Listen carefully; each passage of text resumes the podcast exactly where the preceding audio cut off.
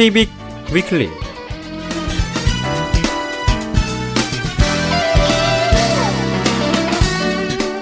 안녕하십니까. 2015년 5월 30일 토요일 KB 위클리 진행의 시각장애 앵커 이창훈입니다.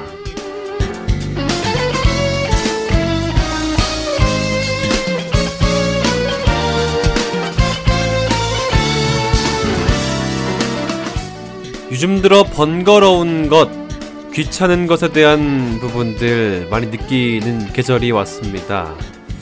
참 번거로워서 일 처리하고 싶지 않은데 많이 있죠. 그러다 보면 이것만 넘기면 조금 더 나아질 수 있는 부분을 간과해서 일을 키우는 경우도 많이 있습니다. 나의 장애에 대해서 나의 불편함을 설명하지 않고 많은 사람들이 그저 느끼는 대로만 냅두는 부분.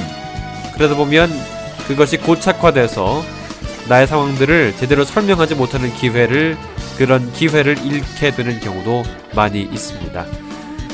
우리가 조금만 번거로운 부분들을 한 걸음씩 해결해가는 그 과정들이 있다면 우리의 삶, 또 나에 대한 인식의 변화도 함께 바뀌지 않을까요?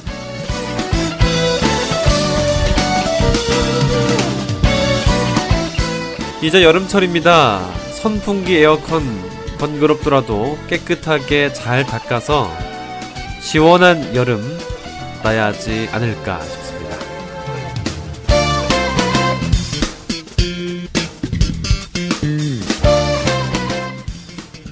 KB 위클리는 한 주간의 주요 장애계 소식을 비롯해서 시사, 스포츠, 문화 이야기까지 다루는 시간들로 꾸며드리고 있습니다. 이 방송은 한국 시각장애인 인터넷 방송 KBIC, kbic.info, 위넷프로 듣기 또는 웹플레이어로 듣기를 통해서 PC에서 접속이 가능합니다.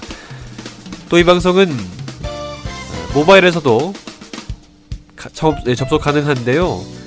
kbic.info, 아, 아이폰은 사파리로 또 안드로이드 계열은 XWIA 라이브 다운받으셔서 방송 청취 가능합니다.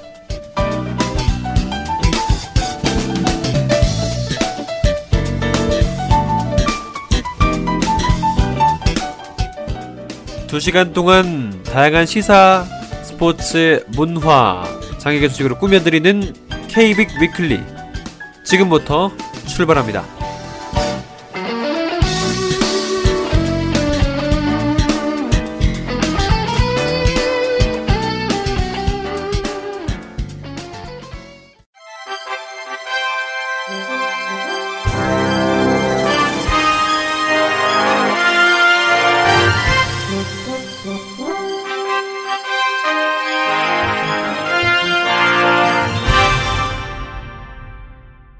청취자 여러분 안녕하십니까? 5월 다섯째 주 주간 KBIC 뉴스입니다. 방송통신위원회는 시청각 장애인용 TV 12,200대를 무상으로 보급하기 위해 신청서 접수를 시작했습니다. 방통위는 서울시 등 8개 지역에 거주하는 저소득층 시청각 장애인을 대상으로 지난 26일부터 다음 달 26일까지 신청서를 받는다고 밝혔습니다. 8개 지자체는 업무 협약에 따라 시각장애인을 위한 점자물이 포함된 TV보급 홍보물과 신청서를 해당 지자체 저소득층 시청각 장애인에게 직접 발송하고 각 주민센터를 통해 신청서를 받고 있습니다. 이번에 보급될 TV는 자막 위치 변경 기능이 훨씬 간편해졌으며 현재 시청하고 있는 방송 프로그램, 채널 편성표, 화면 해설 방송 제공 여부 등을 음성으로 안내해 주는 등 편의 기능이 강화됐습니다. 방송통신위원회는 앞으로도 시청각 장애인, 전문가, TV 제조업체 등의 의견을 수렴해 장애인들이 더욱 편리하게 TV를 시청할 수 있도록 기능을 강화하고 동기능을 모든 TV에 적용할 수 있는 방안을 TV 제조업체와 협의해 나갈 계획입니다. 시각장애인과 함께하는 사진교실 2015 마음으로 보는 세상 광복 70주년 특별점 출범식이 오늘 오전 10시 서울 대학로 상명대학교 예술디자인센터 1층 갤러리에서 열렸습니다. 올해로 9회째를 맞는 마음으로 보는 세상은 시각장애인들이 매년 11월 말까지 사진교실에서 사진에 관한 이론을 배운 뒤 직접 촬영한 작품들을 전시하는 사진 전시회입니다. 오늘 출범식을 시작으로 시각장애인 10명은 상명대 사진영상 미디어학과 학생들의 도움을 받아 6개월 동안 카메라 및 사진 촬영에 대한 교육을 받은 뒤 동대문 디자인 플라자 전쟁기념관, 한강공원, 명동, 한옥마을, 광화문 서울광장, 경복궁, 스튜디오 등을 찾아다니며 사진 촬영이 진행됩니다. 올해는 특히 광복 70주년을 맞아 독립기념관, 육군사관학교, 서대문 형무소 등을 직접 방문해 촬영한 사진을 전시할 예정입니다. 아울러 촬영한 작품 중 선별된 작품 80여 점은 오는 11월 상명대 예술디자인센터 1층 갤러리에서 개최되는 전시회에서 선보이게 됩니다. 보건복지부가 장애인 전용 주차구역에 대한 과태료 체계를 정비하면서 실제 현실을 고려하지 않은 것으로 나타났습니다. 한국장애인단체 총연맹에 따르면 지난 25일 복지부가 입법 예고한 장애인 전용 주차구역 과태료 개정안에 문제가 있다고 밝혔습니다.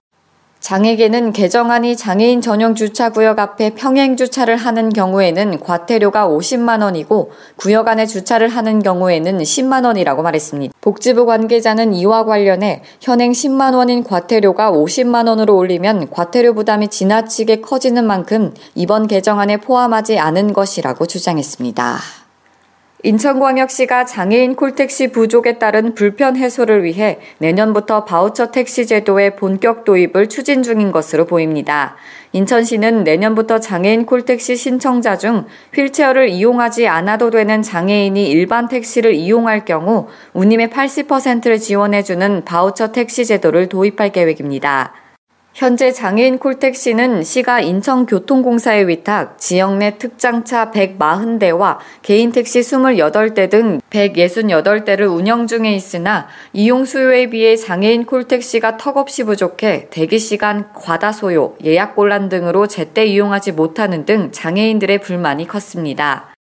부평구에 사는 지체장애인 A씨는 장애인 콜택시를 신청하면 1시간 이상 기다려야 할 때도 있다며 급히 이동해야 할 일이 생길 때 불편을 겪을 때가 많다고 말했습니다. 인천시 관계자는 계획대로 되면 보행이 어려운 중증장애인을 비롯한 교통약자의 이동 편의가 개선되겠지만 예산 문제를 해결하기가 쉽지만은 않다고 전했습니다. 경찰이 인천 영흥도 해바라기 장애인 시설에서 20대 지적장애인이 사망한 사건과 관련해 조사를 벌이고 있는 가운데 이번에는 지적장애인이 건물에서 추락해 중태에 빠지는 사건이 발생했습니다. 인천 중부경찰서에 따르면 지난 21일 오후 8시쯤 옹진궁 영흥로 시설 건물 4층에서 A씨가 떨어져 엉덩이 뼈와 척추가 손상돼 과다출혈로 일병원 중환자실에서 치료를 받고 있습니다. A씨는 떨어진 뒤 곧바로 병원에 옮겨졌으나 출혈이 심해 피가 폐를 눌러 22일 새벽 긴급수술에 들어갔으며 현재 위중한 상태입니다. 사고를 접한 A씨 부모는 아이 지능이 영아 수준인데 추락방지 창문 앞에 옆방에 있던 서랍장을 갖다 놓고 올라가 창문을 통해 떨어졌다는 것은 비현실적이라며 여기서 죽은 애들이 둘이나 있는데 이번에 또 이 같은 사건이 일어난 것은 안전관리가 매우 허술하다는 방증이라고 주장했습니다. 이어 중환자실에서 나오면 다시 또 시설로 들어가야 하는데 근본적인 안전시설이나 관리에 대한 대책이 마련되지 않으면 불안해서 보낼 수가 없다고 덧붙였습니다. 이에 대해 시설 관계자는 두 번이나 사고가 있어 직원들에게 안전 관리를 강조하고 있는데 이런 일이 또 일어나 당황스럽지만 사태 수습에 만전을 기하겠다며 사실 대부분이 의사 표현이 어려운 중증장애인들이다 보니 교사, 의료인 등 인력이 절대적으로 부족한 상태라고 해명했습니다. 서울시 서초구에 위치한 한 장애인 거주시설에서 거주인에 대한 학대와 방치 등 인권 침해가 벌어지고 있다는 주장이 제기돼 논란이 일고 있습니다. 서울시 장애인 인권센터는 해당 장애인 거주시설에서 전 시설장이 거주인들을 대상으로 폭행과 학대 등 인권 침해를 일삼고 있다는 제보를 받고 현장 조사를 실시했습니다. 센터는 현장 조사 결과 전 시설장이 거주인들에게 인권 침해를 저지른 사실과 횡령 등의 혐의를 확인하고 경찰에 고발했습니다. 한편 서울시는 관할 경찰의 고발 조치가 된 상황에서 수사 상황을 지켜본 후 추후 조치 방향을 정할 것이라고 말했습니다. 도로교통공단이 지난 28일 강서 운전면허 시험장에 중증장애인의 운전면허 취득을 지원하는 강서 장애인 운전지원센터를 개소했습니다. 중증장애인 운전지원센터는 1에서 3급의 중증장애인을 대상으로 운전면허 취득을 위한 무료 교육 지원, 운전면허 취득 관련 정보 제공 등 국내 최초 유일의 원스톱 서비스를 제공할 것으로 알려졌습니다. 중증장애인 운전지원센터는 지난 2013년 부산 남부면허 시험장을 시작으로 지난해 전남 용인면허 시험장에 문을 열었고 2015년 4월 말 기준으로 총 337명의 중증장애인의 운전면허 취득을 지원한 것으로 확인됐습니다. 도로교통공단은 장애인의 교통이동권 확보를 위한 사회적 책임 실천으로 내년 대전권, 2017년 대구권역의 중증장애인 운전면허 지원센터를 확대 추진할 예정입니다. 사회복지법인 한올 정신건강복지재단은 지난 27일 오후 서울 여의도 이룸센터에서 독일 대표 비영리 복지재단 디아코니 관계자를 초청해 독일 장애인 직업재활과 정신보건 사업 전달 체계를 주제로 국제 세미나를 개최했습니다. 세미나 참석자들은 한국과 독일의 장애인 서비스 전달 체계를 비교 분석하고 이에 따른 선진 사회복지 발전 방안을 모색했습니다. 이번 세미나를 공동 주최한 한울 정신건강복지재단은 정신건강 서비스 전문 법인으로 국내에서 정신장애인 정책과 실천 방법을 지역사회에 보급하고 있으며 디아코니는 독일 전체 장애인 시설의 50%를 운영하고 있는 독일의 대표적인 비영리 복지재단입니다. 시각장애인의 눈과 발이 돼주는 지팡이가 똑똑해졌습니다. 영국 버밍엄 시티 대학의 학생들이 최근 스마트폰 기능이 내장된 XploR 지팡이를 개발해 호평을 받고 있다고 영국 데일리 메일이 보도했습니다. 이 지팡이는 사람 얼굴 인식이 가능한 것이 특징으로 얼굴 관련 정보를 SD카드에 이미지로 담아두면 반경 10m 이내에서 인식해 진동으로 알려줍니다. 또한 GPS와 블루투스 통신 기능이 내장되어 있어 사용자가 원하는 장소에 정확히 안내해 줍니다. 사용자는 이어폰을 통해 지팡이에서 보내오는 정보를 들으며 이동할 수 있습니다. 헬스케어 기업들의 러브콜을 받고 있는 이 지팡이는 추가적인 테스트를 거쳐 시판될 예정입니다. 장애계가 지방정부의 장애인 정책이 중앙정부 주도의 기본 사업을 토대로 하는 사업에 불과하다며 장애계의 역할론을 재조명하기 시작했습니다. 복지TV 김지환 기자가 전합니다. 한국장애인단체 총연맹과 부산장애인 총연합회를 비롯한 장애계는 얼마 전 부산 롯데호텔에서 지자체의 장애인 공약 이행을 점검하고 이에 대한 협력 방안을 모색하기 위한 제22회 부산 한마음 교류대회를 개최했습니다. 한마음 교류대회는 매년 지역을 순회하며 우수 지역 복지 사례를 발표하고 민관이 장애 문제에 대한 공감대를 마련하는 교류회장으로 부산에서는 2005년 이후 10년 만입니다. 이날 참가자들은 민선 6기 지방정부의 장애인 정책 이행 계획에 대한 토론회 등을 통해 전국 지역의 장애인 정책의 현 주소를 점검하고 이에 따른 발전 방향을 논의했습니다. 이날 토론에서는 지자체 대부분이 양호한 공약 이행 계획을 추진하고 있지만 중앙정부 주도의 기본 사업을 토대로 실시한 사업이 대부분이기 때문에 각 지역의 특성에 맞는 장애인 복지 사업은 미흡한 상황이라고 지적했습니다. 현장음 이경준 교수 중부대학교 일단 기존 중앙정부가 주도하는 내지는 중앙정부의 재원에 의존해야만 하는 그런 사업들을 유지하면서도 이것이 과연 선거 공약이다라고 공표할 수 있을까?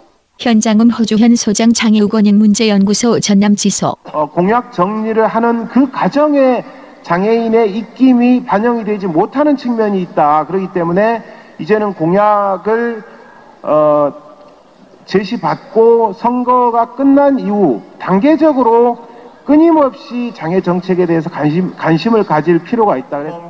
아울러 참가자들은 선거 과정에서 장애계 의제를 후보자 공약에 담아내기 위한 보다 적극적 활동이 필요하며 지자체에서 제시한 장애인 공약이 정책으로 확정되기까지 꾸준한 감시가 있어야 한다고 촉구했습니다.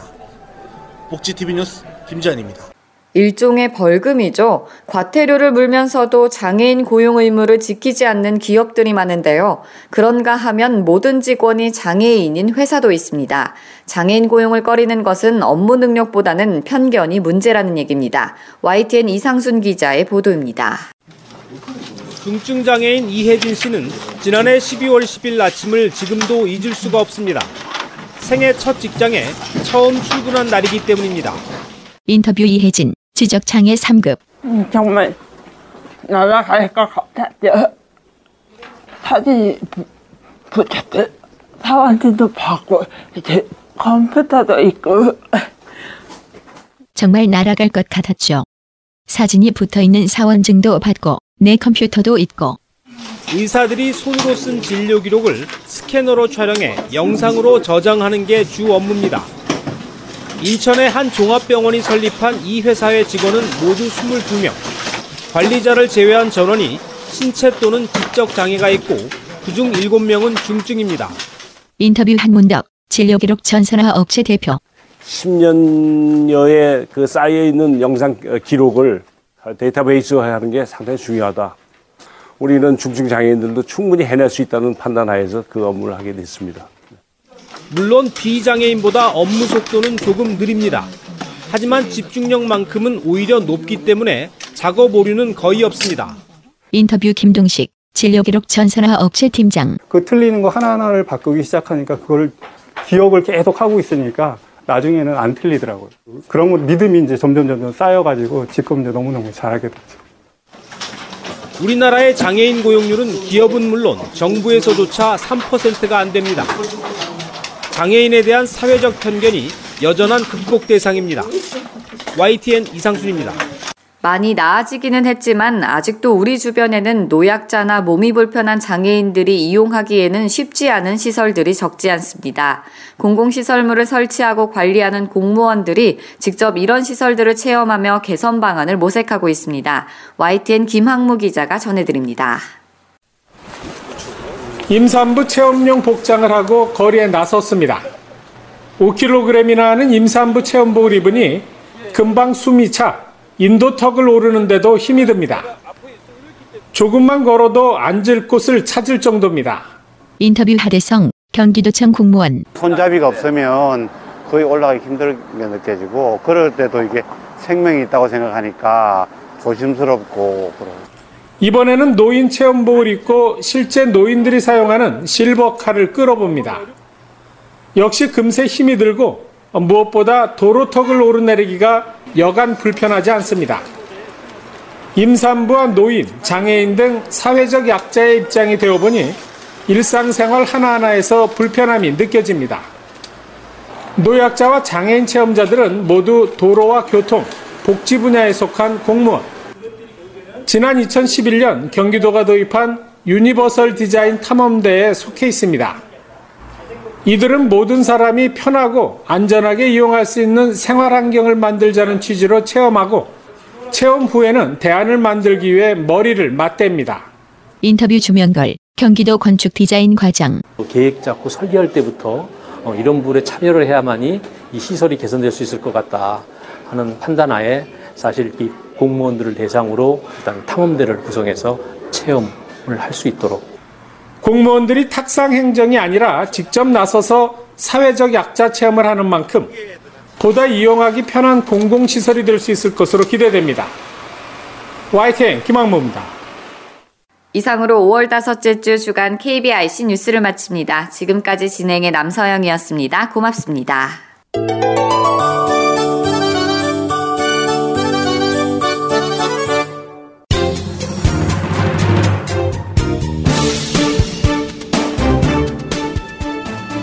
Are you thirsty for useful information or looking for something interesting?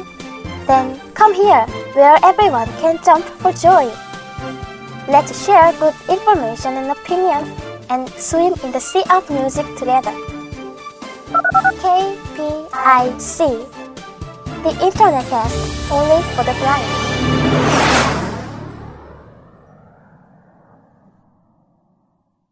네, 이번 주는 하상장애인 복지관 소식을 듣는 시간입니다. 하상장애인 복지관 강사은 사회복지관 연결되어 있습니다.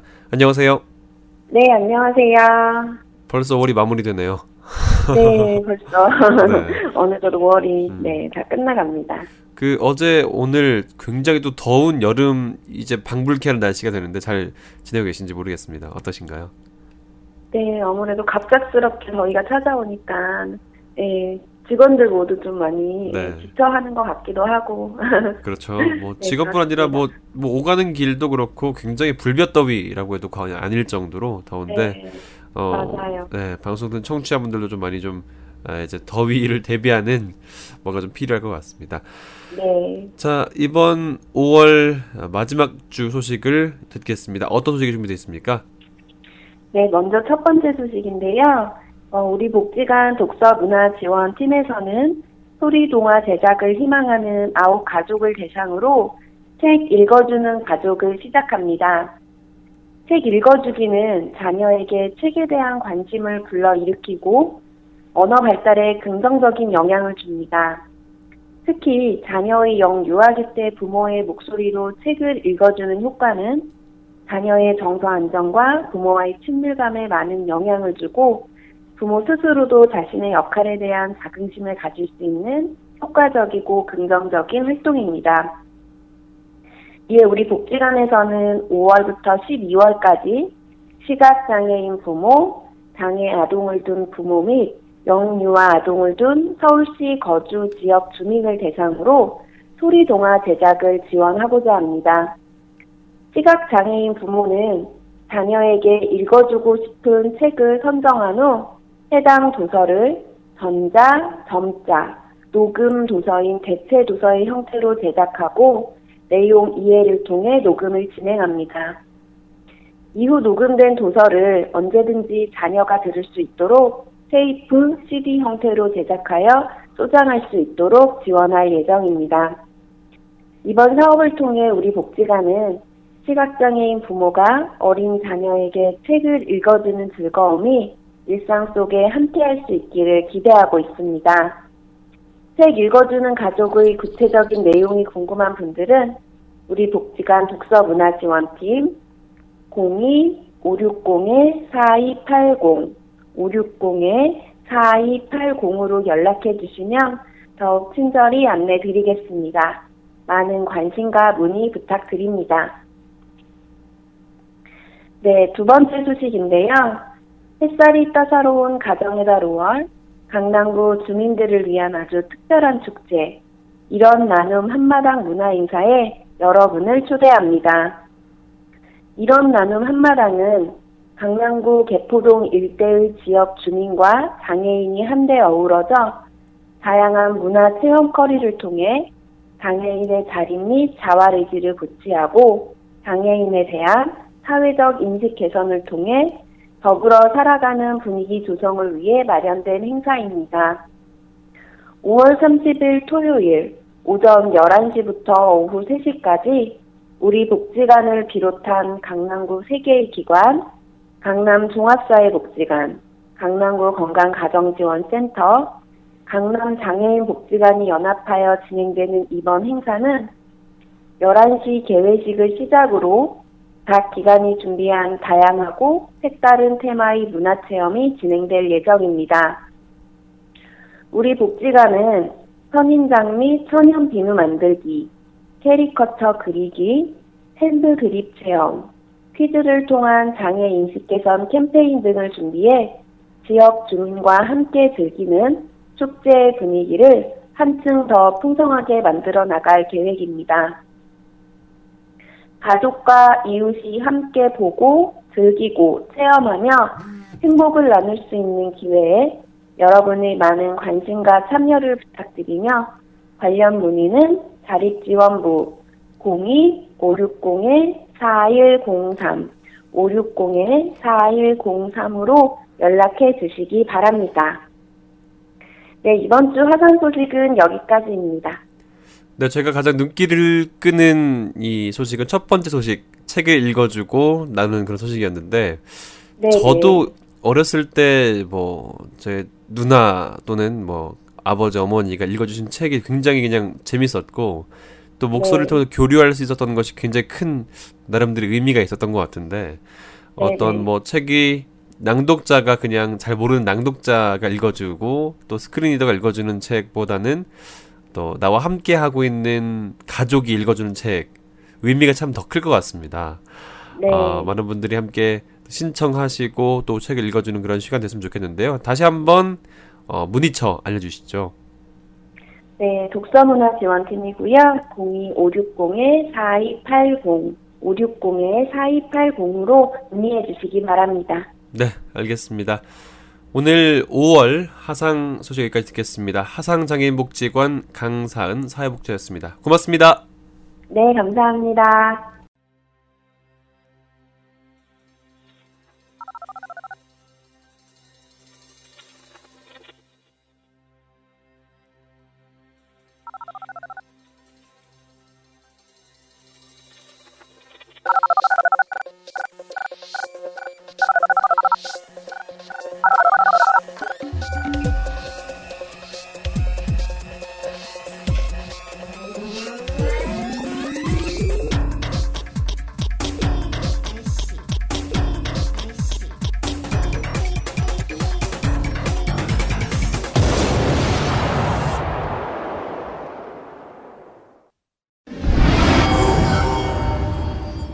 한시련의 정책팀 강환식 팀장과 연결해서 자세한 내용 들어보겠습니다.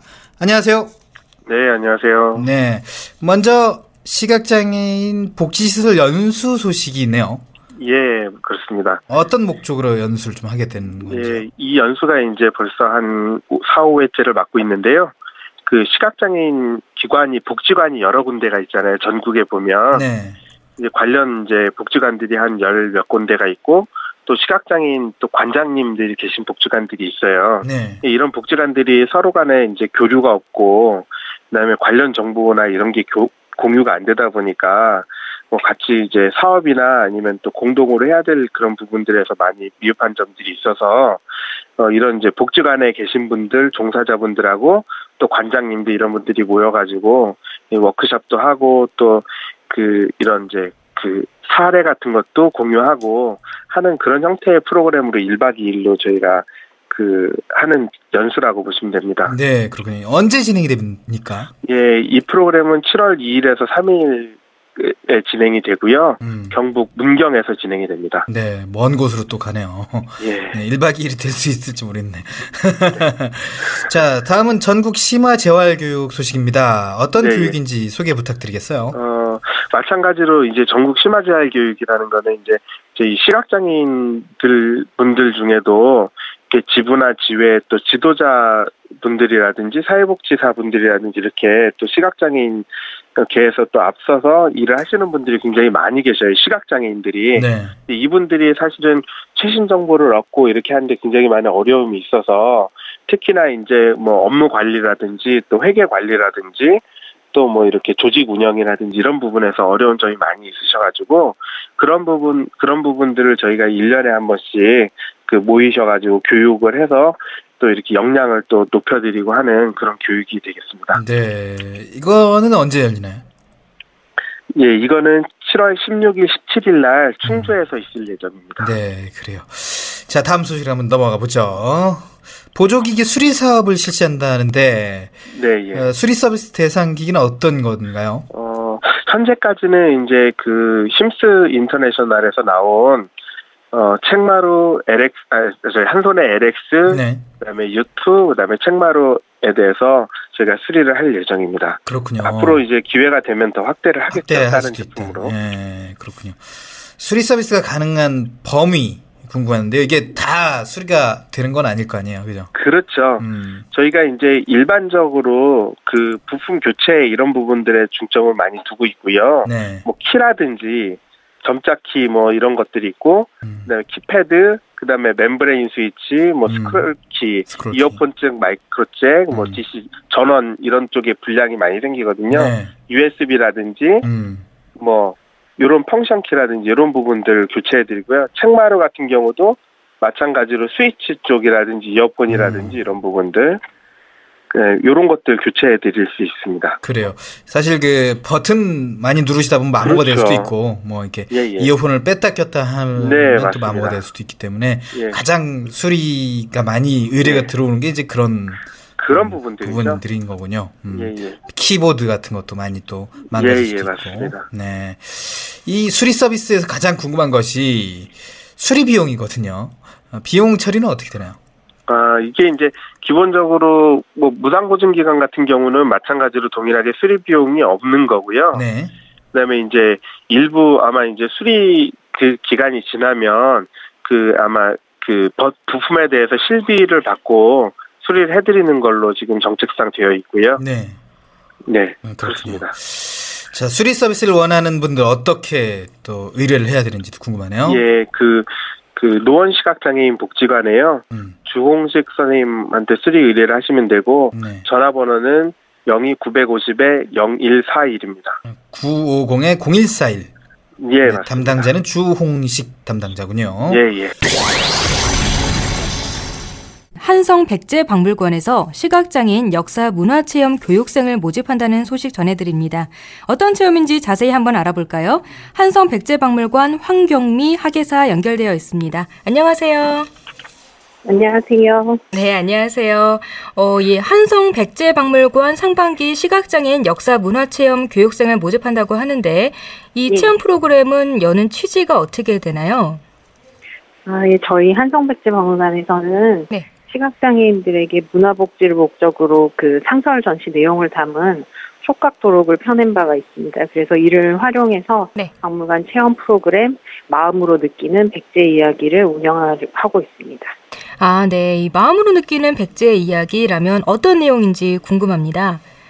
네, 저희 프로그램은 우선 기본적인 그 전통적인 오방색을 개념으로 백제의 대표 유물의 색깔 이미지를 살펴보고 네. 이를 바탕으로 다채로운 색깔의 과일 초콜릿 만들기를 통해서 백제뿐만 아니라 고대 역사를 이해, 이해 하는 내용으로 구성되어 있습니다.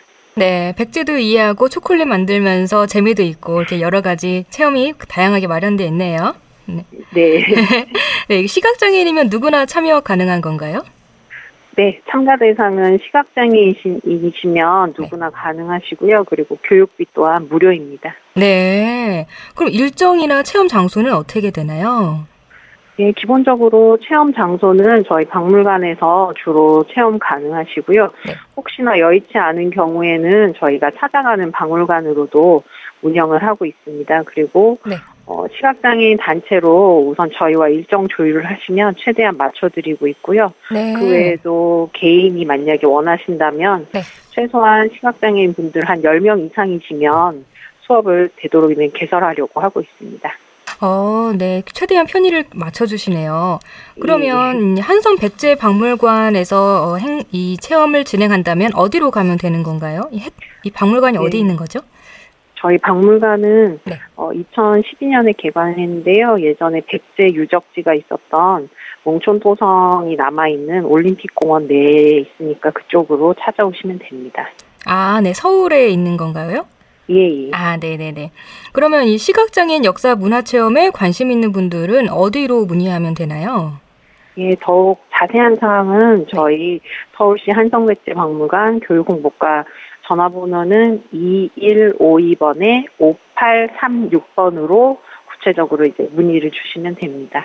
2152에 5836이요? 예, 예. 음, 네네네. 지역번호 02겠고요. 네. 네. 그럼 2015 상반기 역사 문화 체험이라고 하는 거 보니까 상반기에도 하고 하반기에도 하는 것 같아요. 네. 아, 하반기에도 이 똑같은 프로그램을 하는 건가요? 아, 예, 하반기뿐만 아니라 저희 이 교육 프로그램 역사 문화 체험이 2013년부터 시작되어 가지고요. 촉각도록이랑 체험 위주로 꾸준히 운영 중에 있으니까 예, 하반기에도 계속 운영이 될 예정입니다.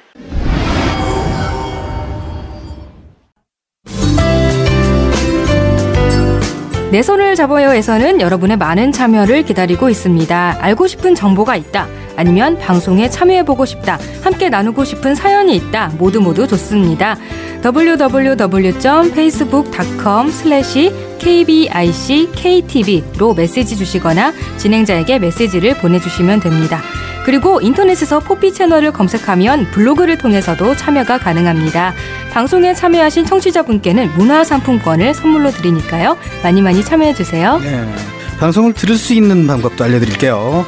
KTV 홈페이지 ktv.go.kr slash 라디오나 모바일 앱 팟빵으로 접속을 하면 실시간으로 들으실 수가 있습니다. 그리고 유튜브를 통해서도 만날 수가 있습니다. 혹시 실시간으로 진행되는 방송을 놓치신 분들은 팟캐스트 서비스를 이용하면 다시 들으실 수 있습니다.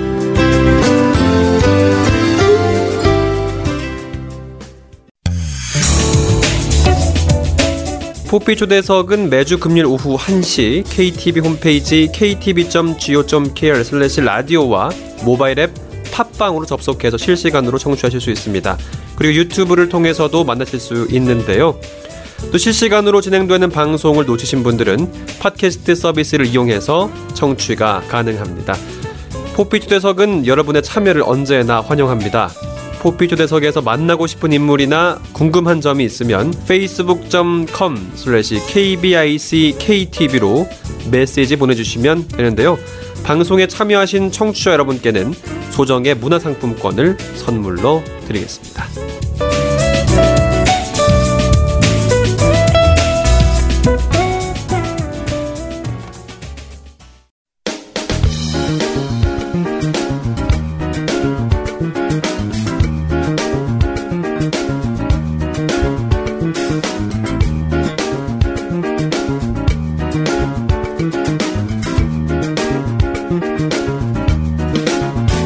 지금 여러분께서는 한 주간 사회 전반의 소식을 전하는 KB 위클리를 청취하고 계십니다.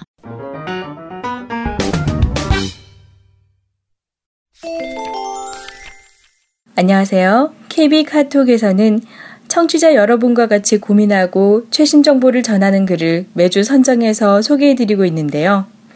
이번 주 KB 카톡에서는 한국시각장애인 연합회에서 발간하는 격주간 브레일타임즈 제760호에 실린 칼럼을 살펴보겠습니다. 포커스 최저임금 사각지대 장애인 근로자 은종군 한국장애인 단체 총연맹 정책 홍보국장 낭독자 김보미 최근 우리 사회에서는 최저임금 인상에 대한 요구가 어느 때보다 커지고 있다. 글로벌 기업인 맥도날드 매장이 점거되고 또 정부와 정치권에서까지 최저임금 인상에 가세하면서 내수 활성화를 위해선 적정 임금 인상이 불가피하다는 입장이다. 그러나 우리 사회 한편에는 최저임금 적용에서조차 제외되는 이들이 있다. 바로 장애인 근로자이다.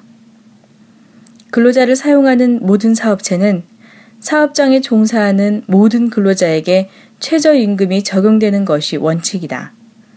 그러나 최저임금법은 합법적으로 최저임금을 주지 않아도 되는 적용 제외 규정을 장애인에게만 적용해 현재까지 유지하고 있다. 최저임금법은 취업 취약계층에 대한 최소한의 법적 보호 장치로서의 역할을 수행하기 위해 지난 1986년 제정되어 시행되고 있지만 장애인에게는 사회 안전망으로서 역할을 하지 못하고 있다. 장애인의 노동 현실은 저임금과 차별적인 고용 환경에 있다. 2011년 현재 장애인의 경제활동 참가율은 38.9%로 전체 국민 참가율 62.5%에 비해 1.63배 낮다. 실업률은 7.7%로 전체 실업률 3.2%에 비해 약 2.4배 높고 고용률은 전체 고용률과 비교해 1.67배가 낮다. 취업장애인의 월 평균 소득은 142만 원으로 전국 근로자의 평균 임금 310만 원의 45.7% 수준에 불과하다.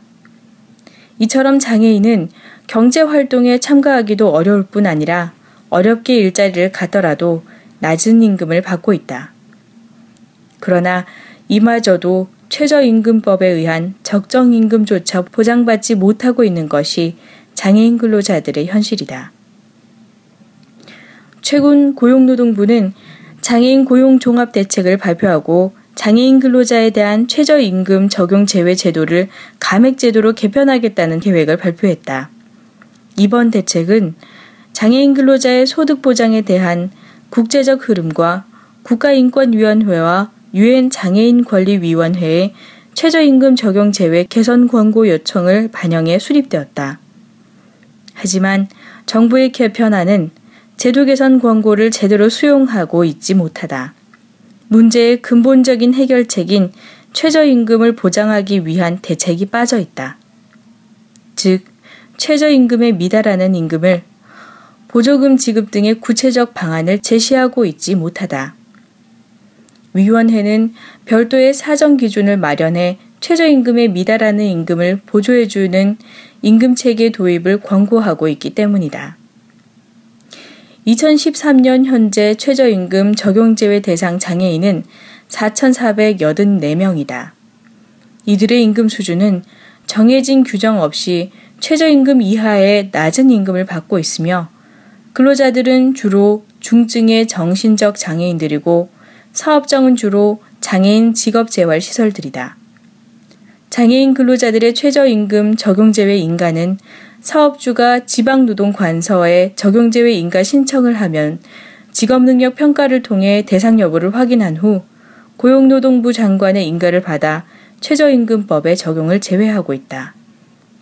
최저임금 적용제외 인가제도는 고용이 어려운 중증장애인에 대한 근로기회 제공과 사업자의 부담을 완화하기 위해 시행하고 있지만 장애인 근로자는 저임금과 각종 노동에서 차별을 겪고 있다. 최저임금 제도는 노동 취약계층을 저임금으로부터 보호한다는 사회적 관점에서 시작된 점을 고려할 때 생산성을 근거로 장애인을 최저임금 적용대회 대상으로 삼는 것은 제도의 취지를 훼손하는 것이다. 더욱이 국제사회에서 장애인에게 최저임금을 적용 제외시키는 국가는 우리나라를 포함해 4개국에 불과하다. 대부분의 OECD 국가는 장애인에게 최저임금을 적용하거나 일부 감액을 적용하고 있다. 일본의 경우도 법률 개정을 통해 장애인 근로자에 대해 2008년부터는 고용 능력 등을 고려해 감액된 최저임금을 적용하고 있다.